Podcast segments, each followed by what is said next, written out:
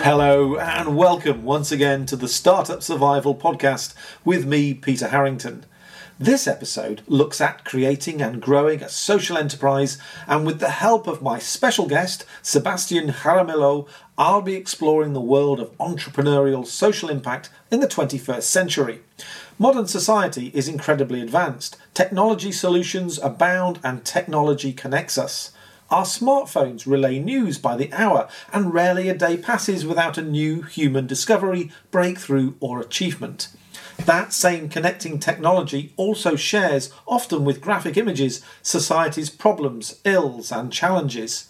And since humankind has created most, if not all, of these problems, we must take responsibility for solving them. Before we consider society's problems and ways to develop enterprise solutions, let me take you back to the sunshine days of 1989, and specifically the period between graduation and starting my first venture. I'd landed a four week summer job working 12 hours a day as a security guard at key London events. Okay, for those of you who know me, that will sound laugh out loud ridiculous. But for £2.26 an hour, my naive new employer bought my time and limited talents and entrusted me with gate guarding at Royal Ascot as well as the tennis at Queen's and Wimbledon's BBC private compound. Oh, the badge checking power I held over so many sports stars and smart suited celebrity guests. But my temporary nonsense status is not the reason for sharing this story. Moreover, I'm recalling this to highlight a moment at the Ascot races.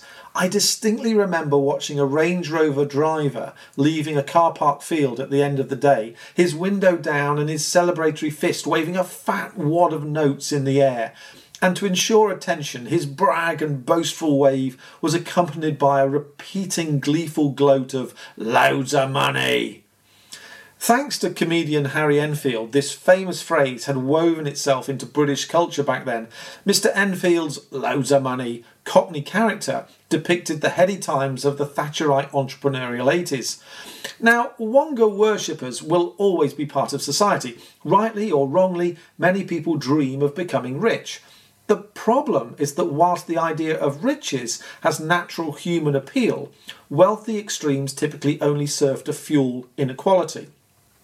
Research shows inequality is at the heart of many of society's problems, and socially conscious people, especially, are keen to work to right that imbalance. Q. The social enterprise. Instead of having commercial intent, a social enterprise focuses on and confronts social need. Looking at its history, the roots of social enterprise appear to go back to the late 19th century, and in particular the Carnegie model, which at its core espoused the making of a fortune and then giving it away to good causes. Over the years, this model has been refined, and by the 1970s, private sector social entrepreneurs were starting new ventures in a variety of fields, including low income housing, care for the elderly, and vocational training, to, to name but a few. By the late 20th century, external events, including the rise of the personal computer and the internet, were catalysing social awareness. Globally, there was also an increased movement towards entrepreneurial thinking and startup behaviour. In his first major speech as Prime Minister in 1997, Tony Blair referenced the importance of social enterprise. In the same year, Sir Michael Young launched the School for Social Enterprise. The subject's popularity has continued to grow at an exponential rate. Research published in 2018 by Social Enterprise UK showed the industry contributed 60 billion pounds to the British economy and employed 5% of total employees. And if you're looking beyond UK borders, the website Social Good Stuff provides a wealth of data broken down by country. For example, you'll discover 89% of all US social enterprises have been created since 2006. Social enterprise is a modern phenomenon, and it's no surprise to learn most universities and colleges embed related teaching into many modules. As a result, all over the world, more and more individuals are making a powerful social difference. And I was delighted when Sebastian Jaramillo accepted the invitation to be part of this podcast. His story and adventure into social enterprising activities, together with his insight and practical advice, is for me a highlight of this whole series. Sebastian Jaramillo is the founder of TXC, a Colombian organization based in Bogota that is seeking to break down barriers and reduce the poverty cycle caused by unwanted teenage pregnancy. Having worked with the Colombian government and then the United Nations, Sebastian established TXC in 2018 to help young people live more prosperous lives and thus be able to contribute more. As part of my preparation for his interview, Seb told me that one in five Colombian teenage girls is or has been pregnant, and the government spends the equivalent of a billion pounds each year on related education and healthcare, etc. But rather than hear any more from me, let's get Seb onto the show so he can share his work and offer thoughts and advice to anyone considering setting up a social enterprise. Once again, pandemic life means we have kept our social distance, so we have the digital airwaves and Duncan, my producer, to thank for bringing us all together. Sebastian, welcome to the Startup Survival Podcast. Peter, thank you very much for your invitation. I love your podcast. I think that it's what the people are needing to start their social enterprises and just get out there. Thank you, Seb. Now, just before you joined me on air, I shared a bit about you and your social enterprise, but can you say a bit more about what you do? Sure. So, Peter, um, I founded the TXC almost three years ago, and we're the one stop shop for sex education. Uh, so, we deliver sex education interventions at school to prevent teenage pregnancy. We are using uh, technology, chatbots, Internet of Things so that students can access their sexual and reproductive rights and end that poverty cycle caused by unwanted teenage pregnancy. So, take me back, Seb. How, how, and why did you start a business that focuses on sex education? So, it, it was um, a, a, crashy road, a bumpy road, as, as, as you say, because first I, I knew I wanted to do some social impact. So, I started with a fintech and that was nice there. The money was flowing but my life was looking at a spreadsheet. I was going to go nuts. So i say okay forget this. I exit that uh, startup. I sold that technology and i promised myself i'm going to do something that really drives me. So for anyone that is hearing or everyone that is hearing this podcast i think that's the best uh, advice ever. So just do something that matters to you. Do something that it's a big problem to you. Do something that really drives you because it's the only thing that is going to keep you moving. So at the end, uh, after two years of thinking, I just uh, decided to do what I always wanted to do, and it was uh, to um, help change education. And in Colombia and in Latin America and in most developing countries, teenage pregnancy is being one of the main causes of school dropouts. So it was just a no-brainer to go that way. So it was something that really dro- really drove me. Something that uh, I knew it was going to make a huge impact, and it, I, I, I, we're still looking towards towards that. But it's mainly because it's something that I really like. It's something that I dri- that, that drives me. Um, have some personal experiences around that. I had a, um, a girlfriend at the time that she was ten years older than me, and she had a, she was a teenage mother uh, I was uh, in my early in my early twenties, and I saw how it's hard for a for a for a woman to to be a, a teenage mother. Um, I saw I was close to the environment of, of teenage mothers. I saw how they were struggling. So I just saw it as a, a, a no-brainer, and there is a place to to hit. And besides, it's it's fun, it's sexy, uh, it's disruptive. So so for me, it was a no-brainer. A no-brainer. So you knew absolutely you wanted to do this. That's the way it should be. Like it, it must be a no-brainer for, for you to get into that because it means that you're really passionate about it. The things that you that really drives you. It, it, it is what's gonna really push you towards that goal. For listeners, can I just get some context? You founded a social enterprise focusing on sex education in a country where, according to my research, 78% of people view themselves as Catholic. Is that right? That's right. And was your girlfriend's experience the key driver for this new venture, or had you been thinking about this social problem for some time before that? Ideas for before that, uh, because since you're since you're young uh, and, a little kid, you're exposed to this environment, to going to the villages, and you're seeing a lot of teenage pregnancy, uh, teenage moms, uh, kids, uh, kids not going to school, and it's like um, implicit and you don't see it that much or you don't talk about it that much or it's it's just normalized right? Uh, but but you begin to to think about it and build on that. And there's just triggers over time. And and i say that the the girlfriend the story was more kind of a trigger but it, it's something that builds over time.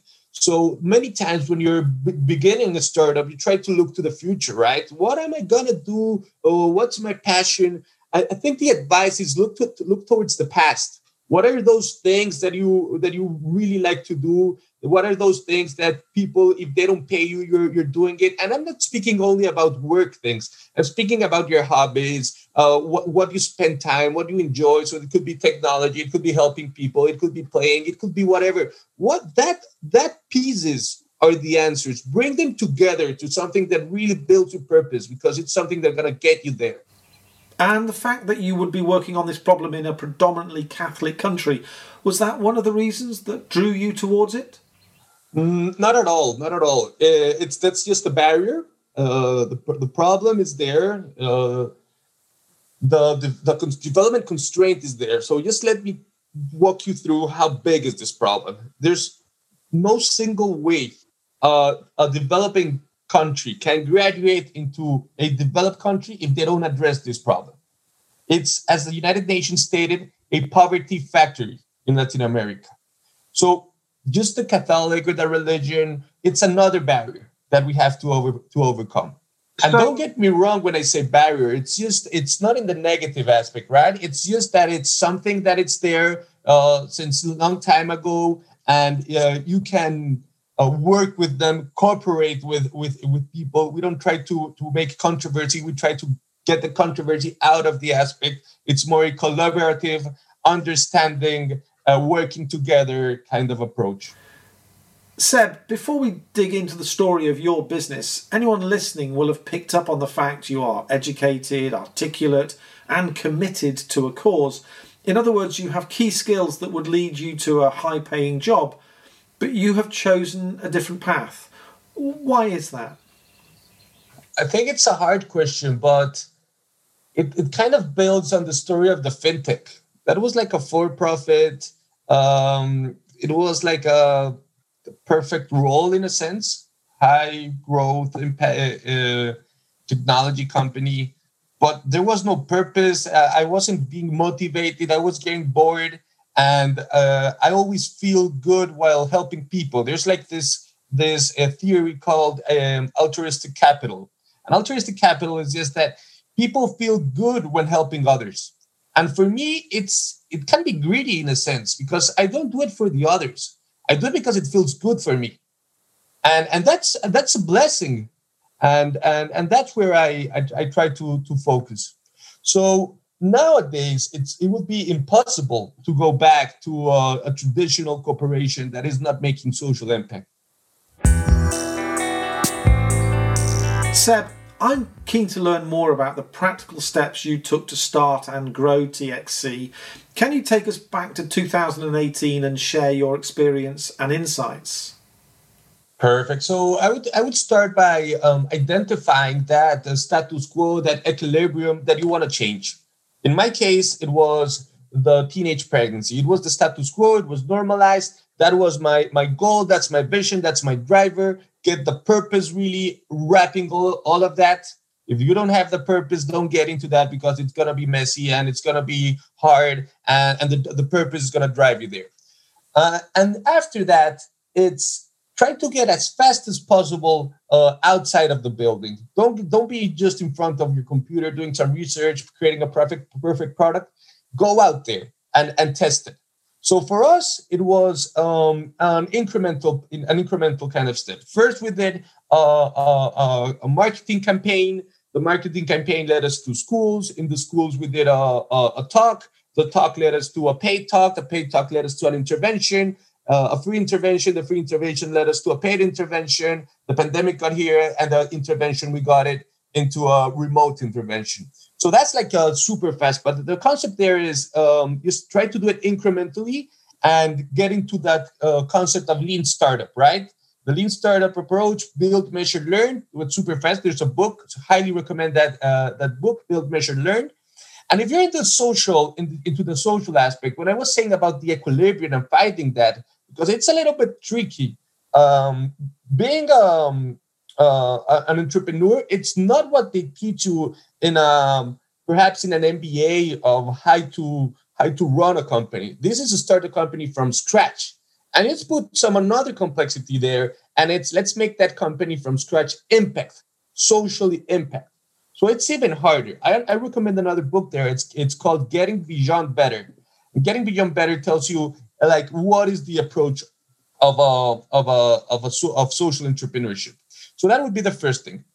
Um, the second thing um, it would be building a PowerPoint presentation and going and asking for sponsorship. Don't ask for money. It's gonna be just too hard.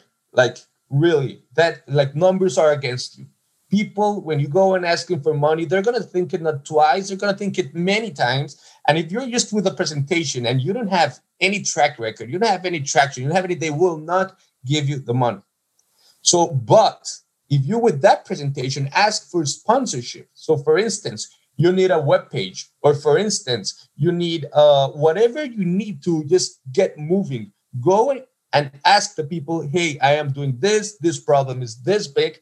They need to see you highly motivated. They're gonna they're gonna buy you. Not only the idea, the idea is compelling, but they're gonna buy you.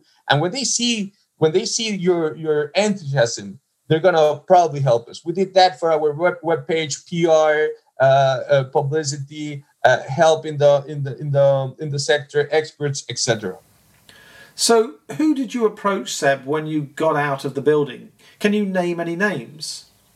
Uh, yeah, sure. Um, so, for example, in, in, in Colombia, there's um, this company really good around um, measuring um, traditional media and and um, and digital media. It's called Buo and will help us to understand what how were how were people speaking about sex education so to understand the landscape it gives us a clarity on where was the gap and how to approach it. And to nowadays they're our partner. They're still our partner. Uh, it's called buo and uh, they're amazing. Another example it's uh, in that in that days it was called burson Cannon uh, burson Marsteller. now it's called burson Commonwealth so it was a pr agency.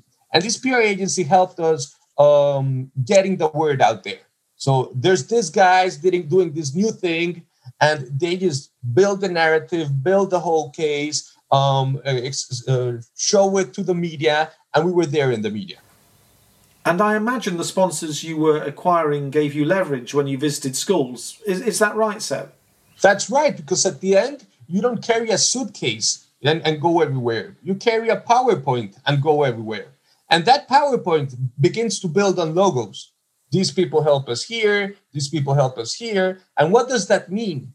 These people are trusting us. Can you trust us?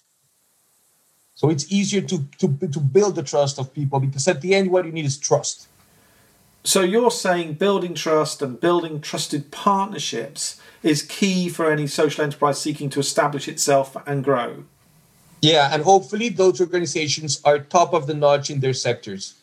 You want to be with the big brother, brilliant rockets, not with the people that are starting. Yeah, the starting ones are really good to, for the ecosystem, for you to know the the the know-how of, of little things. But when I'm speaking about partnerships and building trust, go out there for the big ones. Since Seb has covered so much ground, I thought it would be useful to go over some of his key reference points. Seb mentioned Build, Measure, Learn, which is one of the central principles of Lean Startup and an approach to startup development pioneered by Eric Ries. According to Eric, Build, Measure, Learn is a framework, a model for establishing and continuously improving the effectiveness of new products, services, and ideas, both quickly and cost effectively. And Sebastian also mentioned Getting Beyond Better, a book all about how social entrepreneurship works. Written by Sally Osberg and Roger Martin, this compelling read examines who drives change in society and explores how they do it. So let's go back to our man driving change in South America and learn more about what work was like for Seb in the early days of TXC and the impact his organisation is now having in Colombia. Seb, to get your social enterprise off the ground in 2018, how many hours a day did you work? Making it simple, I would say double the standard, double the normal, because I was doing a, a, a full time job at the moment. I couldn't, and I think it's a good advice. Um, I couldn't just leave my job because I had to pay my bills. So I was I was working in the United Nations full time, and at the same time building this social impact from scratch. So that meant just uh, time management and sleeping four or five hours, five hours a day. But it was my passion, and that's what we have to understand. It's not work. If if you if you see it as, as work, you're in the wrong you're in the in the wrong side. You're in the wrong approach. So so for me, it was not worth. And when you approached schools in Bogota for the first time to say that you wanted to talk to students about sex education, did they greet you with open arms?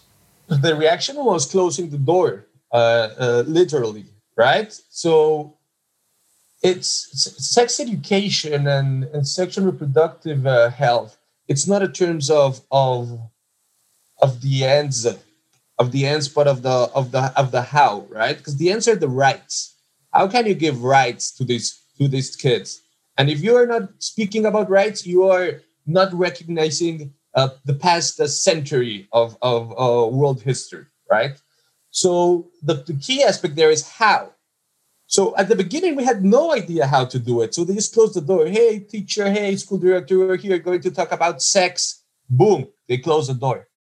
Was that because schools saw it as a taboo subject? They saw it as a taboo subject, and because we did not really understand the barriers. So there's many cultural barriers. And, and the cultural barriers, one of those big cultural barriers is, is taboo. Uh, but at the end, it's just understanding the barriers. What I would like to say is that if you don't go out there, you will not understand those barriers. So we went out there, we said, hey, we're going to give sex ed. We didn't even finish the word ed, and we had the, the, the door closed, right? So, oh, okay. So, no, we're going to come here and speak about uh, health, reproductive health. Um, okay, what's that about? Okay, hmm. Okay, we changed the terminology, and at least we are past the door. Now, now, and now how to approach it. And we start understanding what was the barrier. So in some places it was religion, some other places no. And we were quite lucky at the moment. And the, the new Pope, Francis the, the Pope, is just amazing. He publicly said that sex education, that sex is um in the translation would be something like um sex is like um I don't know the word done done is like a blessing. Sex is like a blessing from God. Perhaps I'm mistaken, but get like into the concept. Can you give me the Pope's words in Spanish? In Spanish, he literally said, El sexo es un don de Dios y hay que dar educación sexual en los colegios, con la verdad, de manera objetiva. So what is he saying here? He's saying sex education has to be given in schools objectively with the truth. And that's what we're doing and that's what we go there and, and tell them. So it's it's really um, also a nice story is that when when this PR was also helping us because we knew that there was a big taboo because Boo, the other partnership, showed us, hey guys, this is a big taboo, and this this is how the how it looks in the numbers. So the PR agency prepared us for a crisis protocol. And the crisis protocol was okay, when the taboo gets out there and slap you in the face, what are you going to do? And when that happened, we just say, okay, we had a protocol, but why don't why do we have a crisis protocol and why don't we have a crisis prevention intervention? And there's when we got to put it into the intervention itself to prevent the crisis. So if you are speaking about taboo and all these kinds of things, first advice, prevent the crisis. Second advice, uh, cooperate, work with them. Don't fight. Don't build controversy. Don't fight. Don't build controversy. These are wise, learned words from Seb. Entrepreneurs and especially social entrepreneurs are passionate about what they do, but regardless of your energy and commitment to a cause, you will come up against rejection and opposing views. The trick is not to fight them, as Seb says, or simply back down. Seb's advice is clear here. Work with your partners, mentors, and colleagues to find ways around the obstruction. Solutions rarely present quickly. Remember, to overcome a genuine problem, you need to get out of the building and meet people so you confront and understand the barriers before you can work out ways around them. You won't be surprised to learn that Seb and his team managed to overcome the closed door mentality and quickly started working in several schools.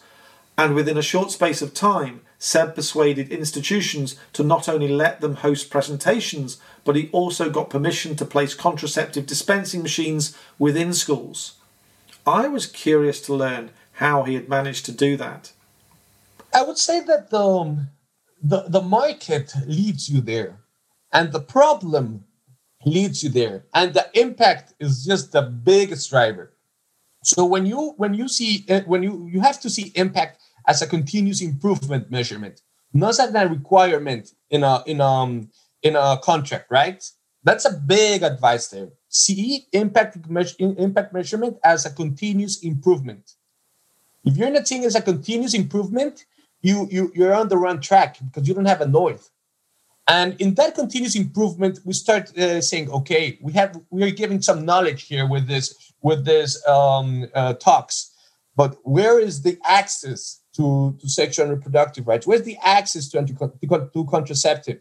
So, uh, hmm, uh, let's let's let's build some solutions. So we start dribbling solutions all over the place. We got we got to do test the prototype of the of the vending machine. We got the vending machine there. We say, okay, now the vending machine is there it acted also as kind of a totem or a symbol or a, a, a, ritual, a ceremony in which the whole community was accepting the, the sexual and reproductive rights.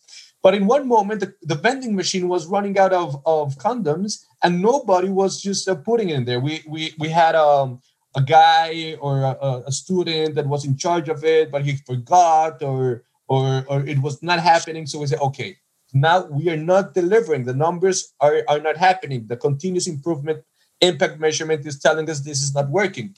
So we got the Internet of Things, the sensor connected to the internet, completely autonomous, that was signaling each time that someone used the, the vending machine so that we can keep track and guarantee the supply of it. So it's always seeing the um, impact measurement as a continuous improvement, even in the early stages. And uh, perhaps at the early stages, it's not so quantitative, but you know more or less where you're going, you know more or less what you're missing, and you try to fill those gaps over time. And if I can, um, Peter, there's a great book around that that I strongly recommend um, to read. Hopefully, after you have a quick glance of the past two books, Lean Startup and Getting Beyond Better.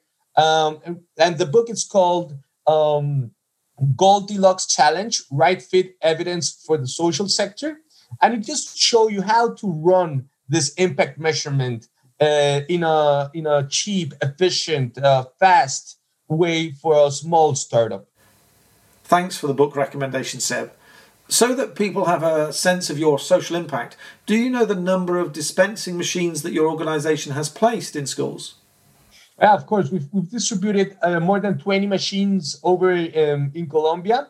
Um, we had a, a gap that it was the, the, pandemic, and I think that's also a fascinating topic. And it was it, and it was normally before the pandemic. We went there with a ground team, and the team uh, did the intervention, uh, got the whole community, did the whole method, the whole process. But when the pandemic got here, we couldn't go now uh, physically to the schools. What were we going to do? So when some people, you said Sebastian, go into into Zoom, go into uh, Google Classroom, whatever of these digital things but I understand that this is a, and that's also a great advice. It's a human centered approach. And up to the pandemic, how many condoms had been distributed? Uh, over 24,000. Wow. Over 24,000. That's a big number for a startup, especially, I imagine, as you had to purchase and take responsibility for distributing the contraceptives. Which leads me on to the subject of money. How have you financed the social enterprise, Seb, over the years? That's a great question, and that that's like the whole iterative approach. Because first we we we oh oh you have to go backwards even though I was working at the time, so I could pay my bills. So that was the, like the first the first thing. Um, second thing, we we thought that being doing cause marketing campaigns and leveraging the story and doing the media exposure was going to finance. We did it for some while. It gave us some cash flow. But then when we got the trust, when we got the expertise of going into schools, we, we developed a B2B business model in which uh, or big organizations, traditional organizations that were already mobilizing resources towards preventing teenage pregnancy, uh, they needed a really expert operator, and we filled that gap.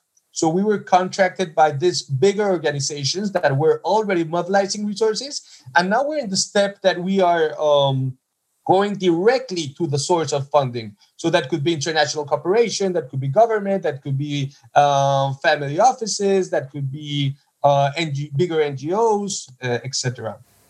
These big organizations, they sponsored you with money?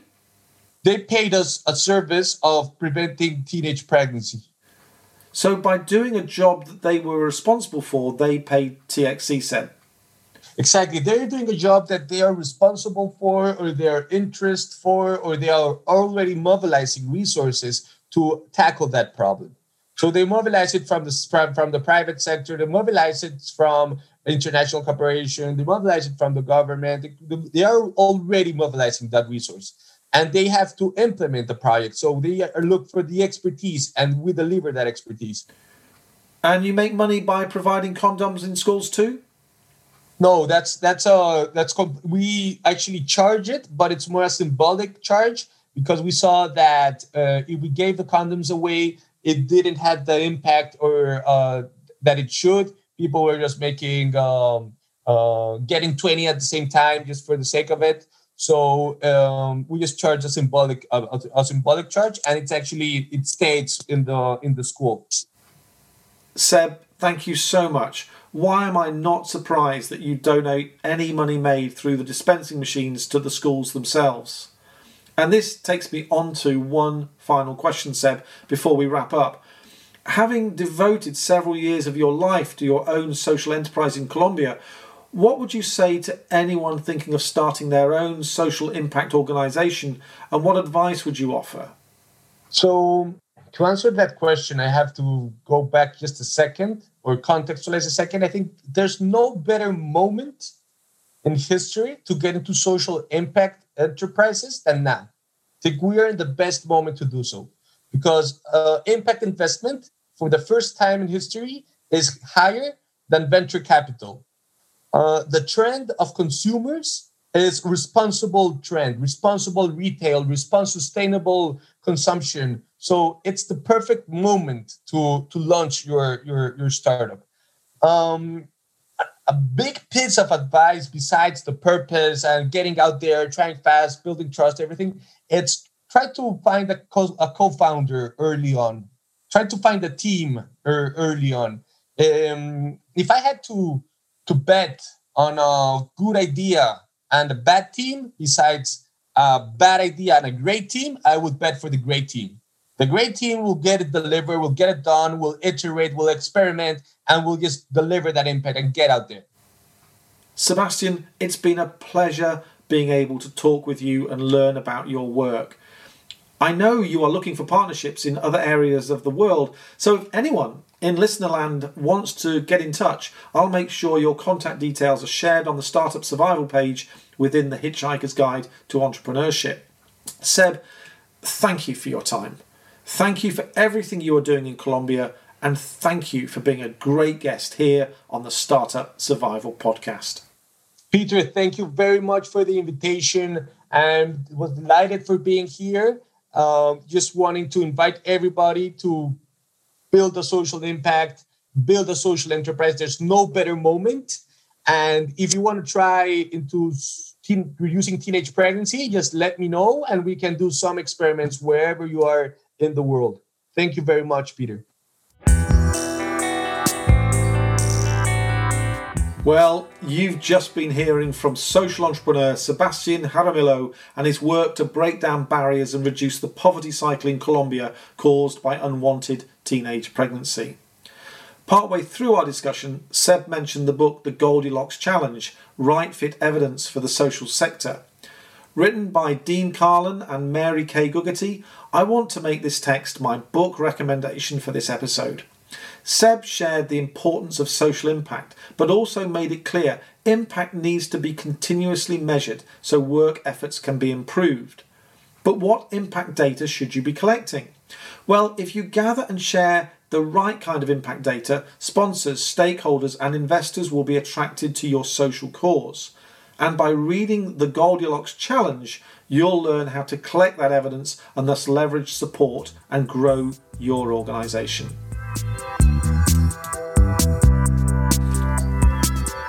Our time in Colombia is drawing to a close, but before we head off to the next destination, it is important to recognise my special guest.